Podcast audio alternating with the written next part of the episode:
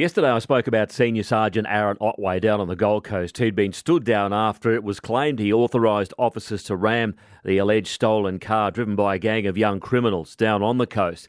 On February 1, it's reported police were tracking about six high risk youth offenders who were allegedly stolen an Audi uh, A or an Audi 5 and a VW as well, and had attempted to carjack another one at knife point. Police had deployed their stingers. Witnesses uh, said that one officer nearly got run over, uh, and one of the cars they saw drive through roadworks are on the wrong side of the road. Now, this VW drove for 18 minutes on its rims until finally it was rammed by a police car. The alleged young offenders were arrested. Now, because Senior Sergeant Arron Ottaway authorised that manoeuvre, and it was a manoeuvre, he's the one who's getting punished. One person who's infuriated and is dumbfounded about this as I am is the president of the Queensland Police Union, Ian Leavers. Ian, what's going on here? Well, there seems to be a great disconnect between the frontline police and senior management. It doesn't make sense. Our primary role is to uphold the law and protect life and property. Now, I've spoken with Senior Sergeant Ottaway, and what was going through his mind was the uh, the offences that have been committed, the continuation of offences where uh, which were very serious offences. We have a motor vehicle driving on its rims on the roads because they've stolen a car with run flats, where the vehicle had to be stopped so that no person p- could be killed or maimed. That was his primary uh, uh, thought at that point in time. This vehicle had to be stopped to protect the people of Queensland, and that was what he put into action. And he put processes and procedures in place to apprehend these offenders. And to full credit, the offenders were apprehended. Mm. All no person was injured, but what we have done is probably saved the lives of uh, innocent Queenslanders and or police. And now, in our mind, is it's not too far. We need to go back to the Bourke Street massacre, where people were killed and maimed because there was a great disconnect between the front line and senior management of the police force down there. We cannot let that happen. And the people are saying the police are here to protect us. We expect them to protect us and do all they possibly can to ensure that we don't come into harm's way. And that's simply what he was doing. He was doing his job as per the legislation, and uh, we apprehended uh, criminals who are causing uh, a great deal of uh, stress right across Queensland. What more would he have done? What more could he have done if he didn't do anything? He would have been copping it for not uh, doing anything and intercepting and trying to round these these uh, little criminals up.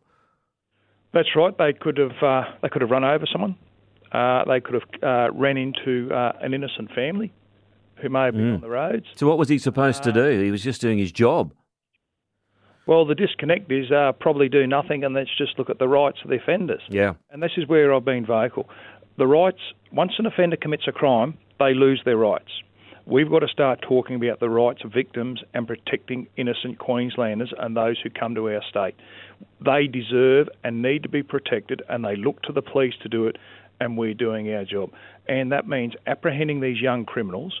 And I get tired of these uh, woke people saying they're misunderstood youth, they've had challenges in their upbringing. Well, when they're murdering people and putting people's lives at risk, they are young criminals who are causing mayhem within our community and need to be stopped, apprehended, and locked up. And I'll go further.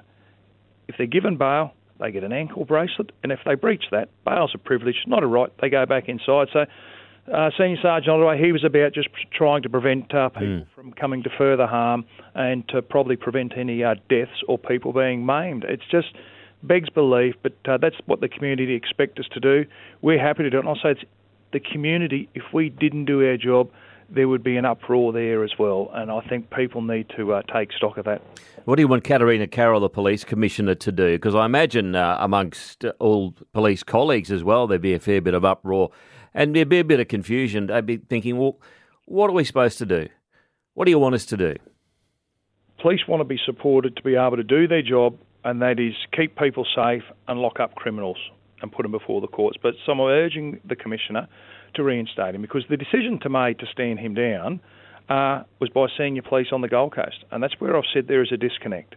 And uh, between the front line and senior management on the Gold Coast, who seem to be hell bent on penalising um, hard-working police who are doing the right thing. And unfortunately, Senior Sergeant Ottaway is not the first police officer to be stood aside like this, because uh, other police have been when they've gone out there and just done the right thing and have apprehended criminals and trying to make it Queensland a safer place. So we just need to understand what it is like to be a frontline police officer in 2024 because unfortunately some senior management it's 15 to 20 years ago that they were on the front line. Well, I can tell you the world has changed, criminals have changed, the environment has changed, and it is tougher now than what it ever was before. But just support us on the front line.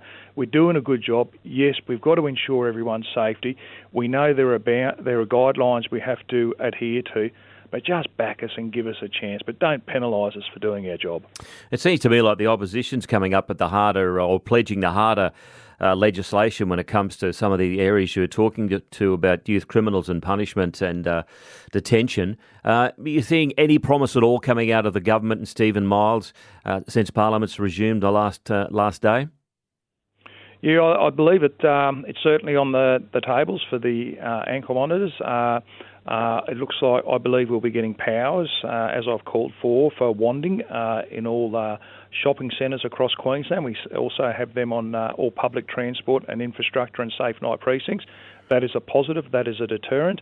Uh, they'll be removing the um, the access or the prohibition where the media can have access to uh, juvenile courts now, so the media can report accurately about the offences that are being committed. That is a really important one because I think the community have a right to know what is taking place and uh, increasing the penalties when it comes to those carrying knives. So that's a start. Uh, they're looking at the on country program. I think that is a positive thing, but I'm also looking at other alternative uh, education uh, methods which may be used for a long term solution. So I just wish both sides of politics could work together, I've got to be honest, um, and get these good outcomes. But I think they've got to toughen up. I do know that uh, there's some commentary from the Law Society. I disagree with them. They said last week about Premier Miles they said, oh, the judges only enact the law, and if the law's not sufficient, uh, they can't do it. So now he's going to change the law to allow the media into courtrooms. Now they're criticising him for that. That's ludicrous. You can't win. But uh, there's some methods coming through, and uh, it'd be good, you know, for all sides of politics to come together. I know David Crisafulli said he's got the gold standard. I'm waiting to see. That is really important to see what can be done. But we've got to have an immediate action, short, mid, and long-term solutions, so we can combat this and ensure generational change. You're off to the first. Uh, it's like a youth forum sitting today. What are you expecting, and who's going to be at that? Oh, we got the Independent Ministerial Advisory Council this morning. It's people from all walks of life, which is really important. Uh, where the goal is is what can we do to uh, reduce youth crime and put processes in place to support victims. Uh, it is a uh, ministerial advisory council which was set up late last year, and hopefully with people from all different backgrounds and looking at uh, victims, we can actually make some meaningful change and some recommendations to government. So I'm really passionate about that, about passion about looking after the rights of victims, and I can convey the uh, the thoughts of frontline police across Queensland, as well as community members, Bill, because I get stopped in the street and shopping centres wherever I go by people in the community saying thank you, thank you for being a voice and sticking up for every Queenslander. So I hope I can value add to the advisory council, uh, but time will tell but I'm hopeful. All right, great to have you uh, on the show this morning. Queensland Police Union President Ian Leavers.